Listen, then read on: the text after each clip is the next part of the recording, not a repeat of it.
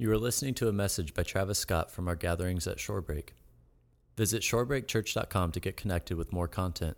And if you would like to support the gospel being preached in Kona and to thousands online, your tax deductible donation enables us to further Jesus' mission. Partner with us by giving at shorebreakchurch.com backslash give. Mahalo. Turn in your Bibles to the book of Philippians. If you guys can make your way to uh, the book of Philippians, we're going to be finishing up chapter 1 today. Um, hey, my name is Travis, and I'm one of the pastors here at Shorebreak. I'm so thankful. We are so thankful and honored, honestly, that you would, would come back, especially after la- last Sunday. I know that wasn't really light, um, but it was a good message for us. Again, it's because we love you. We, we're here to fight for your joy. So we're glad and honored that you would take your, this beautiful Sunday morning to be here with us. We don't take that lightly. And so it's been our prayer that you would be blessed, the time that you took to carve out of your day to be here, that God would speak and minister to you right where you are at. And we believe that, um, that His Word does that, that God promises that as His Word goes out, it will accomplish what He pleases. And so um, I just want to take a moment to pause before we get into an, uh, our sermon and get going uh, to thank everyone who has volunteered. We have people volunteering this morning, of which you do not see, who control the words on the screen, who play music up on stage, who run, try to run computers and soundboards that crash right before service starts. Uh, we have people who are baristas, people who come in and set up signs, uh, and people who come in and set up for keiki. So, could we just take this moment as a church collectively, gather together, and just thank everyone who takes the time to serve on Sunday mornings? Thank you so much. We really do appreciate you. Um, we are able, all this that happens, happens because of people like you, you serving, you giving of your time, you giving of your resources to be here. And so, thank you. And, and so, with that said, though, I did want to make a call to action. Um, uh, even some of the things that we're going to be talking about today, the scriptural evidence of us coming alongside one another and serving is very much a biblical principle, very much a, a biblical reality of the early church. And so we see people serving and, and loving one another. And so we have a massive need in Keiki right now. Um, and uh, so if you live, you breathe, and you kind of like kids, you don't have to love them, just kind of like them, right?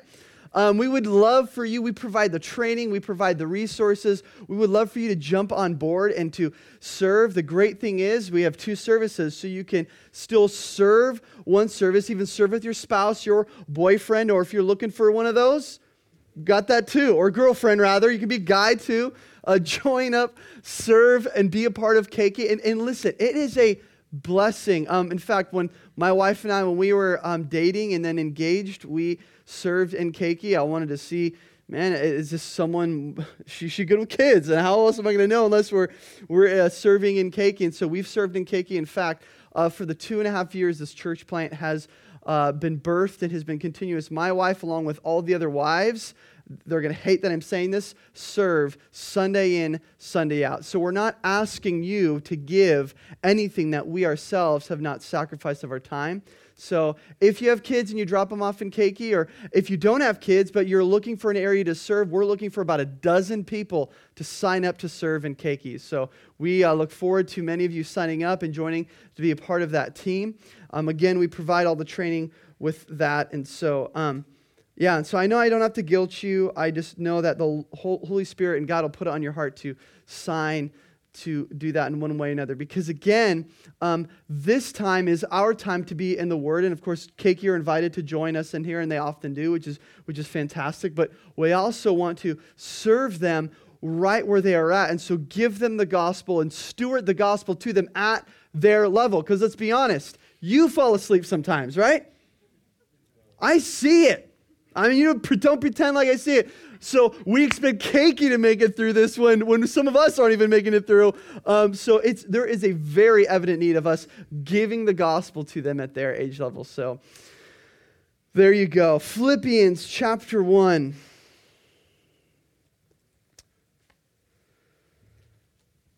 It was Paul's great expectation that Jesus would be magnified that Jesus would be exalted, that Jesus would be made much of in his life and through the life of the Philippians.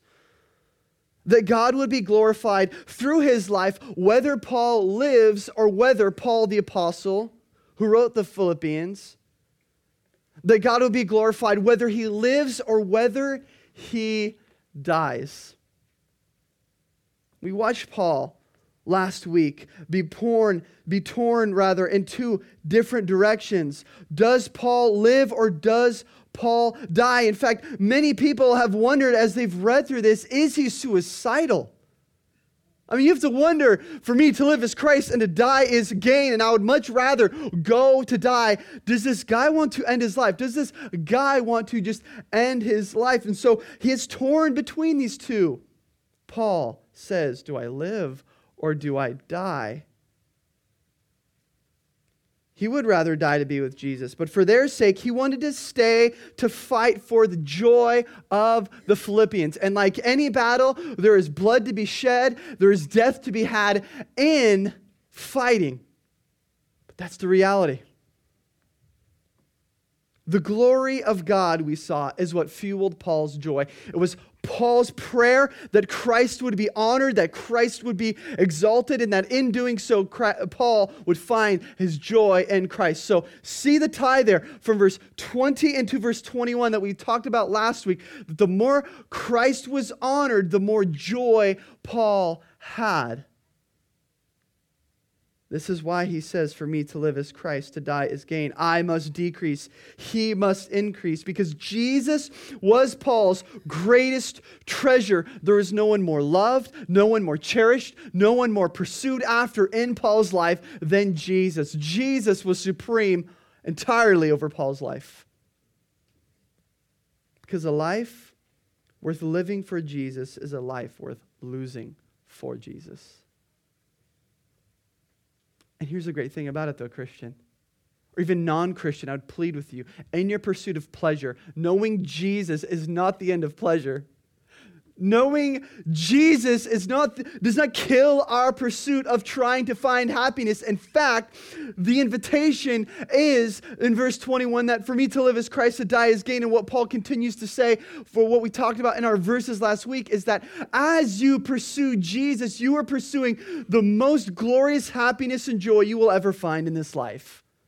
Because all the temporary pleasures are just pointing to the great pleasure who is Jesus. God is most glorified in you when you are most satisfied in Him. To be Christian is to treasure Him. And so while we are here, may we as this church live for Jesus. May our pursuit, may we just spend our lives for Jesus, right? May we live for Him. For me to live is Christ. And when we die, may He be glorified in His death because death is gain. Death is the way we receive what we've been treasuring all this time. This is having Jesus as our greatest treasure. Jesus, to be a Christian at the end of the day and having Jesus is not jumping through religious hoops so you don't have to go to hell.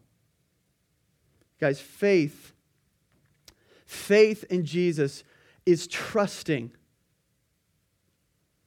that the wells of everlasting water taste better than the wells this world has to offer.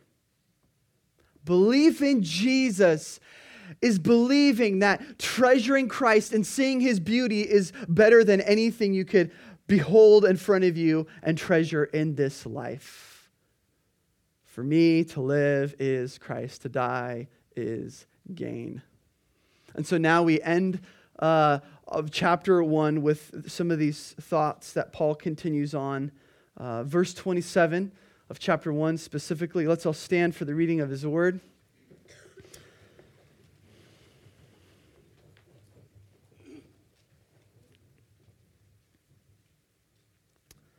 Only.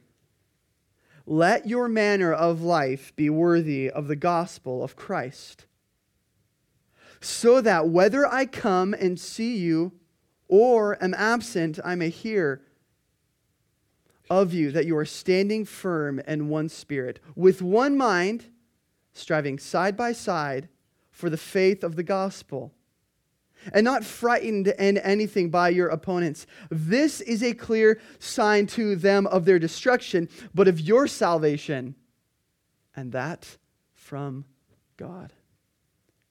For it has been granted to you that for, that for the sake of Christ you should not only believe in him, but also suffer for his sake, engaged in the same conflict that I that you saw I had and now hear that I still have.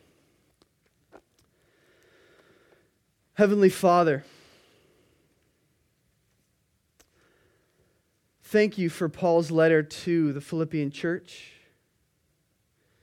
Thank you that your word is alive, and so we ask that you would breathe your life into our dead bones this morning that you would bring life where there is none, that you would shine light where there is darkness, that we would decrease, that Jesus, you would increase, and that today, in this very moment, in this time, in your word, we would treasure the word above any of our opinions,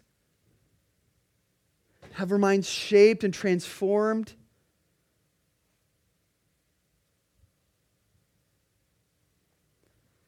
Lord, thank you that you've brought these people in here.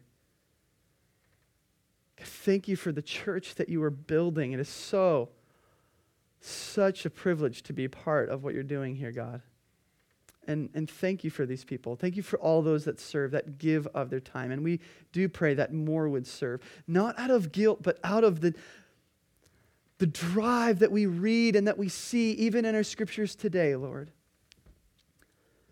So, Lord, may I serve your church well, God. May we present to you, God, at your return, a bride pure, waiting for your return. So, Lord, would you help me to be faithful to your scriptures and receive all of us? Give us the ears to hear what the Spirit is saying. In Jesus' name, amen. You can be seated.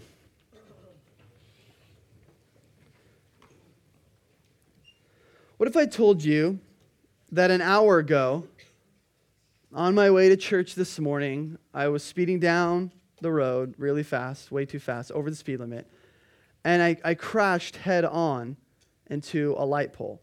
I mean, just wrapped my car around it. Driver's side was just smashed into it. The, the steering column and the engine compartment was in the back seat of the car. And I'm, I'm t- it was a horrible accident. It was a brutal accident. I mean, my body was, was, was not in good shape. The, the paramedics had to come. The, the police were there to filed the report, and they took uh, pictures, and, and it, was, it was a very bad accident. W- would you believe me? Why not? Well, pretty easy, right? There is no physical evidence at all that that event never ever took place, right? You would be looking at me right now and saying, right, you're standing in front of us. There's no way that event happened and you going head on over the speed limit, crashing into a light pole or a telephone pole, which maybe that's why we didn't have cell phone service yesterday, right? Come on, what was that? Anyways, I'm done. Rant there. You would be looking for evidence of that to be true. There would be a physical mark on my body if that event took place. Anyone who has a head on collision with the God of this universe, anyone who encounters God in all of his glory will be marked by him. Think of going 60 miles an hour, 55 miles an hour rather, hitting a pole. The effect of that. How much more if we, his creation, sinful creation, have a head on collision with God. There will be evidence. Just look at the guy who wrote the book of Philippians, has a head on collision with God on the road to Damascus, experiences the glory of God, gets knocked off his horse on the ground. Who are you, Lord? Is what Paul says, one of the best lines in the Bible. Who are you, God? Today's verses, and, and not just today's, but even as we make our way through about half of uh, chapter 2 will seem very demanding on you. But again, you have to remember we are looking at what does Christian maturity look like? What does it look like to grow in the knowledge of loving Jesus? What does it look like for us to have joy in Jesus? These verses will seem very demanding if you haven't had an encounter with the glory of God. See, the realities of Paul and the Philippians seeing the glory of God in their life is the result of the following verses that we will read. These following several verses are the evidences of a collision with the glory of God. So, if in us reading some of these things, you're not sure, you're checking in your heart, is that evidence in my life? Um, again, don't try to do the good works that are mentioned here, but first pray that through the Holy Spirit you would reveal and that God would reveal and that you would see Jesus in all of his glory. Because this can quickly become law. So we read in verse 27. Paul says, Only let your manner of life be worthy of the gospel of Christ. Only let your manner of life. Only. That is a forceful word, isn't it? Only. Exclusively. Forcefully. Paul, Paul's not leaving any really option here for us to live our life in any other way except the manner that he is going to mention. He says, only. This is a forceful word. This is an exclusive word. So, Paul right now is seizing the attention of us, the audience, as we are reading this, and especially those in Philippi, saying, Focus on this. Don't let anything else distract you. Don't let anything deter you from this. This is what matters. Only speaks of this is what should mark you. This is the first evidence. This is what Paul wants to hear about the Philippians. Only let your manner of life be worthy of the gospel of Christ. So, um, an immature or a non Christian would read that and think, okay, that means I need to uh, have the mannerisms of the gospel, so I need to perform my religious duties so that I'm approved by God. Now, we'll, we'll get there. We'll talk about that in a little bit. But, but first, we need to have our attention drawn to what Paul says still at the beginning here. Verse 27 is loaded, actually. We could easily read over it, but he says, Only let your manner of life be. You can circle that, take notes on that word, life be. In the original language, the language that Paul is trying to imply there, of which we lose in our English transla- translation, is this language of citizenship. Citizenship. Paul is speaking to the Philippians now here, saying, Let your manner of life be, speaking of their citizenship. Now, they would have immediately caught on to that very quickly then. Citizens made sense because, well, of course, we know Paul's writing to the Philippians, so they were citizens of the city of Philippi. But people took pride in their citizenship then. They were part of the, the empire of Rome. They were part of this massive Roman empire. And so to be a Roman citizen was an honor for, for many, not for all, but for many, it was an honor for them to be part of the Roman citizenship. But that's not what Paul's talking about here. Paul is not saying that they should take their pride in their Roman citizenship or, or their, even their, their citizenship as Philippians. Now, if anyone, if anyone gets taking pride in their citizenship, it's those of us who live here in Hawaii, right? Like, how many other states or other countries have the shape of their land on stickers, right? I mean, we take pride in that. I mean, we you know, and, and, and, we put we take these stickers and we put them on, on helmets, we put them on our paddles, we put them on our cars, we put them on our surfboards, we stick them on our, our binders for school, we put them on water bottles, we put them everywhere because we take pride in our citizenship. I mean, the shape of the islands is, is very much a thing as citizens of these islands we take pride in. It, it's just the truth. It is. And it's not only true for, speaking of stickers, but, but for those who are Kama'aina, those who are one of the land, those who are from here, raised here, a child of the land. In fact, um, it's, it's very interesting. Uh, we were in Hilo yesterday. Yesterday was my day off, and so we spent the, t- the day over in Hilo, and, and, and, and I reminded why I love Kona so much. I don't hate Hilo, I just really like Kona, right? Now, a lot of us are laughing because we're from Kona, but guess what? There's people laughing right now Sunday morning at us who live over here in Kona. Because you'll talk to people who will say, um, you know, they, they, I just, I don't really get Kona. I love Hilo side. Hilo is my, my home. I'm come on, I've been raised as, I, I take pride in living in Hilo, and I'm not a huge fan of Kona. And then you'll talk to people who are like, yeah, I'm, I'm from Kona. I love Kona. I'm not really a huge fan of Hilo. I don't really get why people would selectively choose to live in the clouds and the rain for the rest of their life. I don't really under, under, understand that. And so we take pride in living in Hilo. If anyone gets this concept of citizenship and taking pride in it, it, it would be us. I think we could easily identify with the Philippians and taking pride in the fact that they live in Philippi and that they are part of the Roman Empire. They would say, I'm a Roman, I, I'm a Philippian. Take that knowledge then.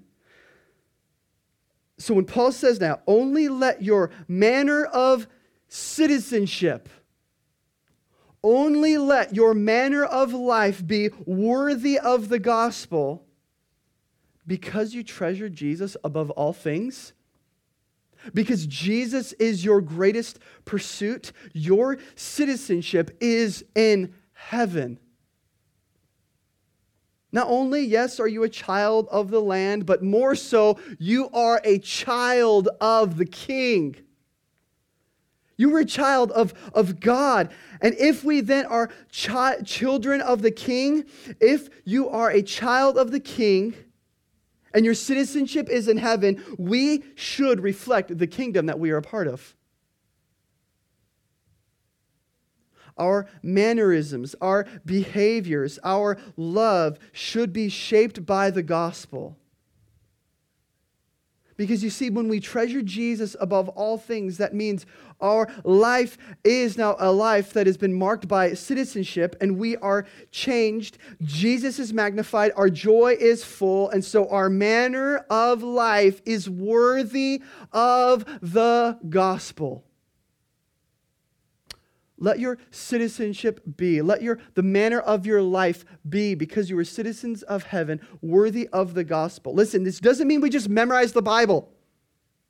All right, I came to church on Sunday. I'm doing my religious activity and duty. I memorize the Bible, and then I go home and I live however I, I want.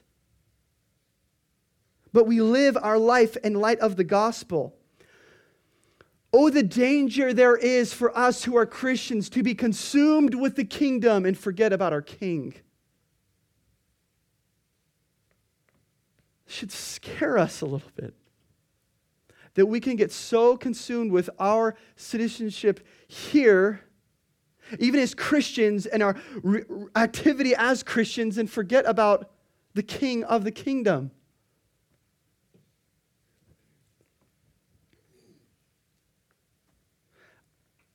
Our heavenly citizenship should affect our earthly living. The gospel affects your manner of life. The gospel should so sink into your soul that it drives how you live for Jesus, which means there's not an area of your life that the gospel should not touch. There is not a corner of your heart of which the gospel should not have access to. The gospel gets all of you, the gospel gets all of me. It gets all of us. And we try to block out areas of which, like, okay, I don't want your light there, Christ. I don't want you there, part of my life, but but but here comes the gospel just invading and getting all of us. Now, unless we fall into the trap of moralism, Paul reminds us that this worthy life is a gospel centered life. If you are a Christian, God has called you to live a holy life. He has. In fact, salvation means you've been saved from living an unholy life to now living a holy life, all for His glory. A life worthy of the manner of the gospel. So ask yourself this morning for whatever you're facing in front of you, is this worthy of the gospel?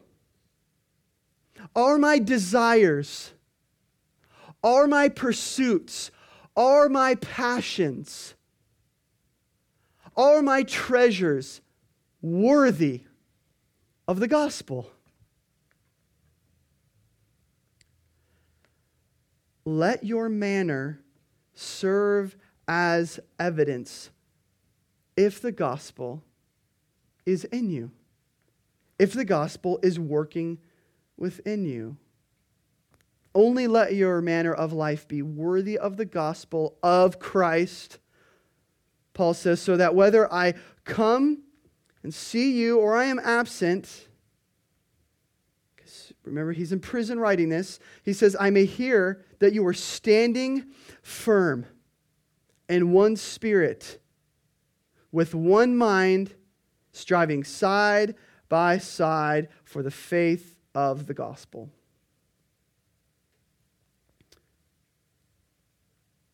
It is by the Spirit, first and initially, we are able to stand firm in the gospel. That, that as Christians, we have a dependency upon the Holy Spirit to sustain us and to give us the strength to stand on top of Christ, who is our cornerstone. Like, if we don't have the Holy Spirit, we don't have that help. In fact, it's why Jesus uh, told Peter and the disciples who uh, were ready to go and tell the world that Christ has been risen from the dead. What did Jesus say? Wait, Peter. You're going to blow this if you don't wait. You got to stay here and wait for what? The power of the Holy Spirit to come. For the Spirit to fall upon them to do all that they can do. Because we cannot stand firm apart from the help of the Holy Spirit. We are able to stand firm. We should be unmovable and unshakable in what we believe. But in our standing firm, how do we stand firm? Do we stand firm alone? Not at all. In fact, if we look again at verse 27, we are to stand firm, Paul says, side by side side by side. We are to stand sh- shoulder to shoulder, side by side, that you and me would be next to each other living life. That is how we are going to stand firm. Now, this, this terminology Paul uses here is actually a military term. And Paul is using this military term, no doubt thinking of the Roman army. There is no greater empire that this world has ever seen, still to this day, than the Roman Empire. If you can rule the world for about 2,000 years, you're doing pretty good, right? I mean, they ruled the land and they didn't have jets, they didn't have submarines, they had horseback. That's how massive the, the Roman army was, that they, with their heavy hand, ruled an empire for 2,000 years. And so, what Paul says here, when he's saying side by side, this, this military term is speaking of when Roman soldiers would stand next to each other before they are to go into battle. And what they would do is they would lock their shields with their other Roman soldiers. They would run up to the front of the battle, they would stand side by side, locking their shields, which made them stronger if they stood on their own. This, this imagery uh, vividly brings up the picture of Gladiator. Um, there's a scene in, in Gladiator uh, that's taking place as uh, Maximus is there in the Roman Colosseum. Those of you maybe can recall this scene. And it's later when they're fighting some, one of their last battles there in the Roman Colosseum.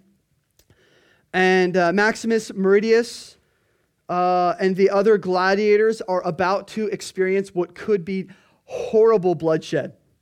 Um, they're, they're in this Colosseum. They are locked in. They are slaves fighting as gladiators, and they lift these gates, and hell unleashes on them horses and weaponry, and they are severely outnumbered. Thousands of people watching for fun this event take place fighting for their lives. And I love that as the gates open, what Maximus says to the other men who are there. He says, Whatever comes out of these gates, Maximus, by the way, who was uh, a head over the Roman army, one of the heads, one of the leaders, whatever comes out of these gates, we've got a better chance of survival if we work together. If we stay together, we survive. Come together, lock your shields.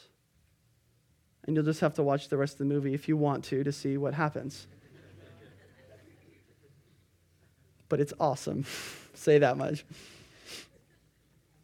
Locking shields made them stronger than if they were ever to stand with their own shield on their own.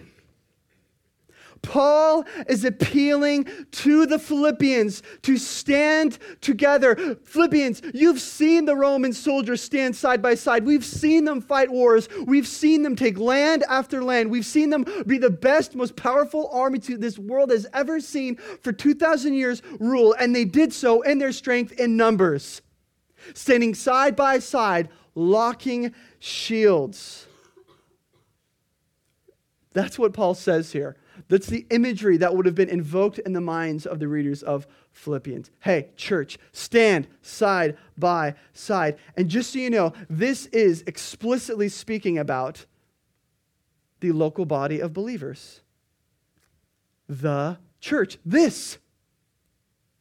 Because you have to remember, Philippians is a letter written to a local church, the church in Philippi. We are, as Christians, to be doing life with one another. You and me, each other, this church Ohana doing life side by side with one another. And this ties back to us again being citizens, letting our life be worthy in a manner of the gospel. Because we read in, in Ephesians 2.19, again written by Paul, Paul says, See then, you are no longer strangers and aliens but you are fellow citizens and saints and members of the household of God. Because we are citizens of the King, we are not strangers, we are not aliens, we are not outsiders. However, instead, because we are citizens of God, we are known. We are known by one another. We have relationship with one another. We know each other's struggles. We are able to pray for one another. This is knowing others and being known by others because we stand side by side. Do you see that you're standing firm? Do you see that our standing firm is determined by how well we stand side by side with each other? By if we are locking shields with one another. Paul's wants to hear Paul's desire for the church is that we would stand side by side, locking shields with one another, so that we stand firm and so we take more ground for the gospel of Jesus Christ. In God saving you, He enlisted you to stand side by side with the local church because you have been given new citizenship. So, a manner of life worthy Paul continues, is all of us standing firm, locking shields together for the gospel. And so let me ask just, just you have to ask yourself if you're not standing firm right now, Maybe it's because you haven't locked shields with the church.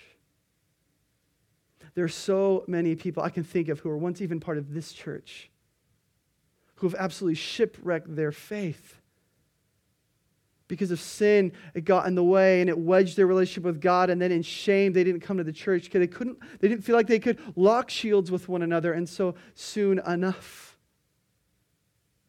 Because this is what it means to be the body of christ. But listen this is not going to come easy. That's why we read in verse 27 that I may hear of you that you're standing firm in one spirit, with one mind, striving, striving, striving side by side. Circle that word strive. You know what the word means in the original language? Strive.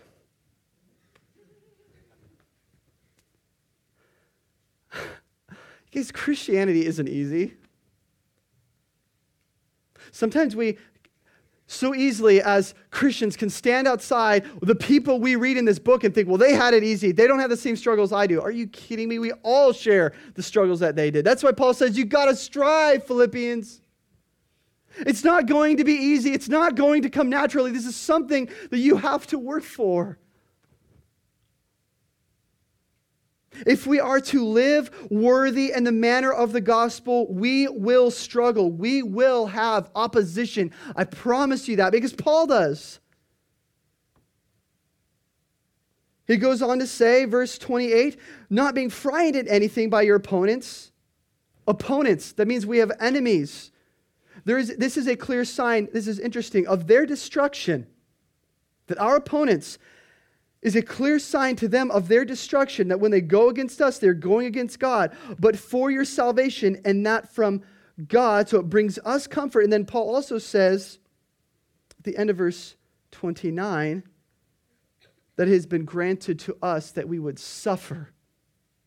And that granting comes from, from God. If we are to live a life worthy in the manner of the gospel, we will struggle. We will struggle with others. We will have opposition, and some of that opposition will be given from the hand of God. I wish we had more time. That, that, that alone is a sermon in itself. I would encourage you to go back and, and, and uh, we went through a lot of those concepts throughout the book of Ruth that suffering and blessing both come from the hand of God. We don't have time to get into that at this moment, but we are to live worthy in the manner of the gospel, we struggle with others, we suffer for the gospel. And two, Paul says we struggle, we strive in context of having one mind. Apart from the gospel, the church will never have unity.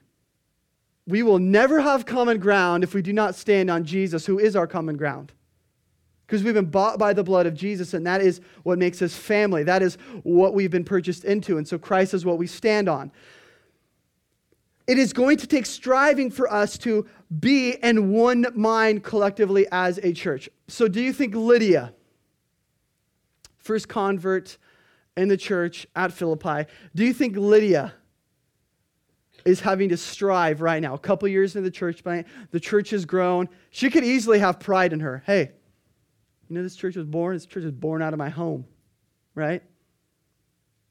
It, it was born out of her home. In fact, she was probably still the biggest giver in the church at Philippi. She probably had a sense of entitlement, maybe. Maybe she felt like uh, pride could easily become something. I mean, after all, she is the CEO of a fashion company, and CEOs can be a little bit detail oriented, OCD, right?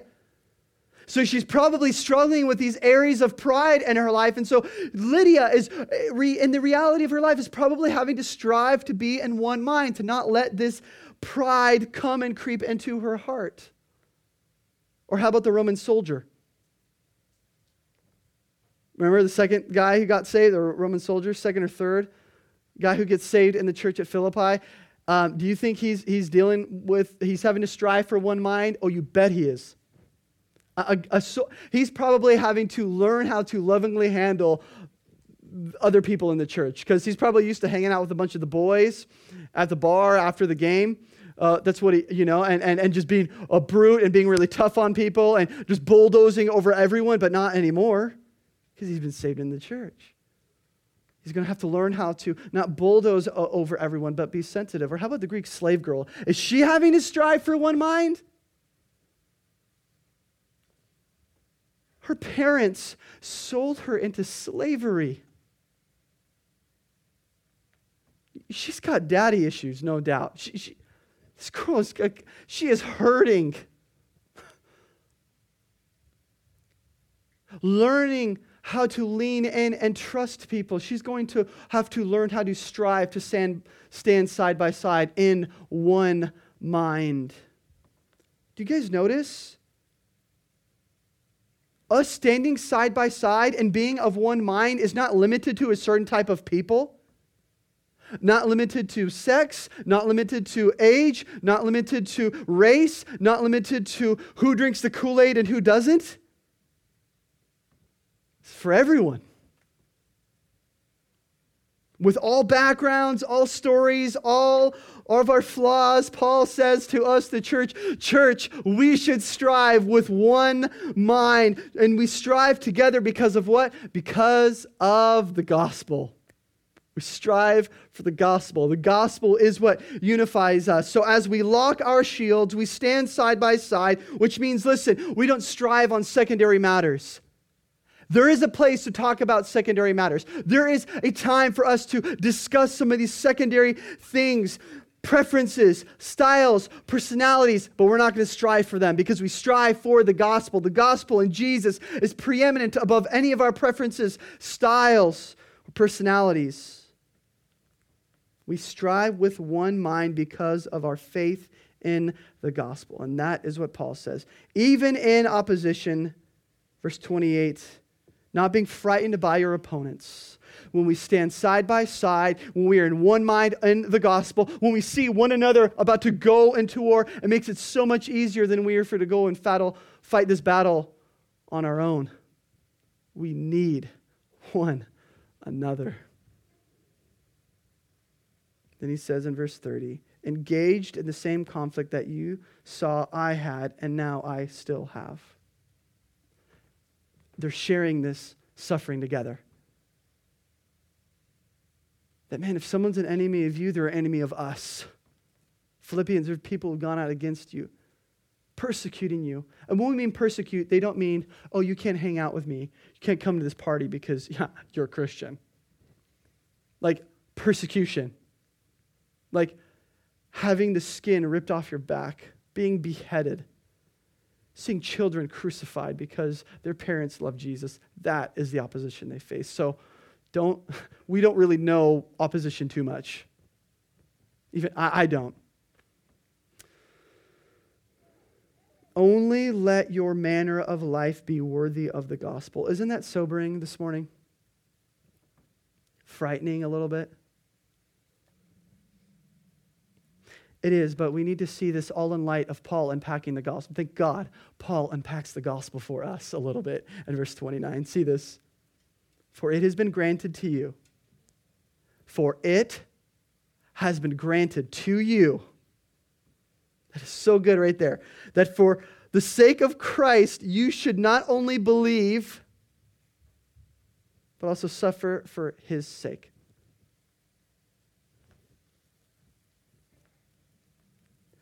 Good works do not lead to the gospel.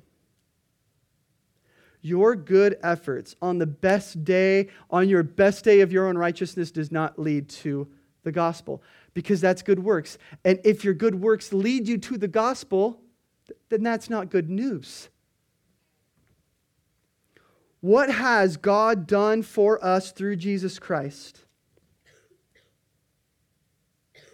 Well, the gospel is salvation that leads us to good works. The gospel is the good work God has already done in us and the work that God has already done for us. It is finished is what Jesus Christ said on the cross when he was crucified for your sin and for my sin. Our work, our accomplishments, all that we could do and pursue in Jesus Christ is finished through what Christ did. And so no wonder Paul says here in verse 29. For it has been granted to you that for the sake of Christ, we believe. We believe. Our strife is not for our salvation, our strife is because we have salvation. It is because we have been st- saved, we strive. Don't put works in front of faith, but you can't also completely obliterate works because works will flow from a true faith in Jesus Christ. How does that happen? How does faith in Jesus Christ happen? Paul says it's been granted to us. Faith is a gift that is given to us from God. The gospel is us standing upon the grace of Jesus Christ, saving us from our sins, so much so that there is no work we can boast in. You can never be worthy to earn the gospel. That's what Ephesians 2 8 and 9 says. For by grace you have been saved through faith, and not that of yourselves. It is a gift of God, not by works, so that no one could boast. No one, none of us could even brag on it. We have received, received grace through the life of Jesus Christ. We were not worthy of salvation. We were not worthy of forgiveness because, guys, the wages of sin, what we've earned from trying to do things for our own glory, the wages of sin, the Bible tells us, is death. That's what we've earned for ourselves. What we've, the only thing we've ever earned for ourselves is eternal condemnation through death because all have sinned and fallen short of the glory of God.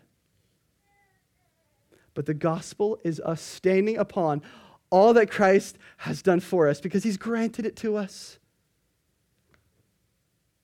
Isn't that amazing that even as Paul in these texts and verses here demands you and demands me to mature as Christians, it's all in light of the gospel. Don't do this on your own. Don't fight on your own. Don't try to be religious, but fall in love with Jesus all the more, and you will see these evidences flow from your life. Our life, our manner of life should be worthy of the gospel because we have been saved by the gospel. Salvation is of the Lord. Faith is a gift that comes from God. Listen, if you are a Christian, you've been granted salvation. In response to his saving grace, if you are not a Christian, God brought you in here, and you are here today because God wanted you to see his son, Jesus. God wanted you to know that he sent his only son into this world, not to condemn the world, but that through Jesus, this world would be saved.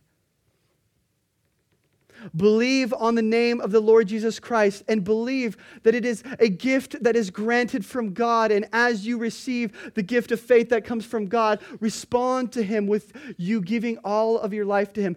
Give your life to Jesus Christ in response to the gospel. Confess your sin. Repent. And don't drink from the wells of this water any longer, but drink from His everlasting well, of which you will never thirst again. Let's pray. Oh Lord, thank you for the gospel. Thank you, God, that you've made a way for us. And that while we were still sinners, God, you died for us. Your cross, God, is a demonstration of how far you were willing to go because you love us. God, grant salvation in your house at this church this morning. Holy Spirit, do the work of revealing Jesus so that the souls in here right now, in this present moment, who do not know you, would come to relationship with you by your grace and that they would respond to you by giving their lives to you, Jesus, sacrificing all of them at your feet. You becoming their treasure, you becoming their joy, you becoming great, and them decreasing in their life. So, if that's you right now, have this conversation with the Lord. Pray to God. Talk to Him about these things and, and repent from your sin right now.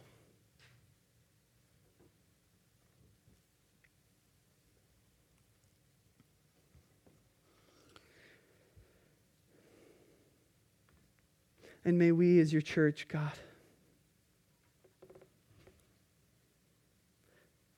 look for the evidences of the gospel at work in our life. God, you don't expect perfection on this side of glory, but there's to be progress if we are in love with you.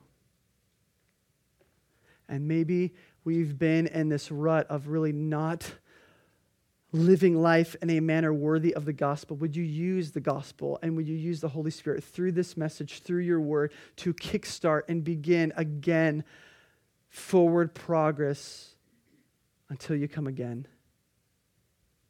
Leaning and pressing into holiness, God, for your glory. God, thank you for this time in your word. Would you bless us, God? Would you keep us? Would you give us your grace and peace this morning? In Jesus' name, amen. We hope that Jesus is doing a work in your life from the message that you just heard. We would love to hear how you were impacted and what was impressed on your heart. Share your story by emailing connect at shorebreakchurch.com. And if you don't know Jesus as God, Lord, and Savior, or you have more questions, send us an email to info at shorebreakchurch.com so we can get you dialed in with a free Bible and resources for your new relationship with Jesus.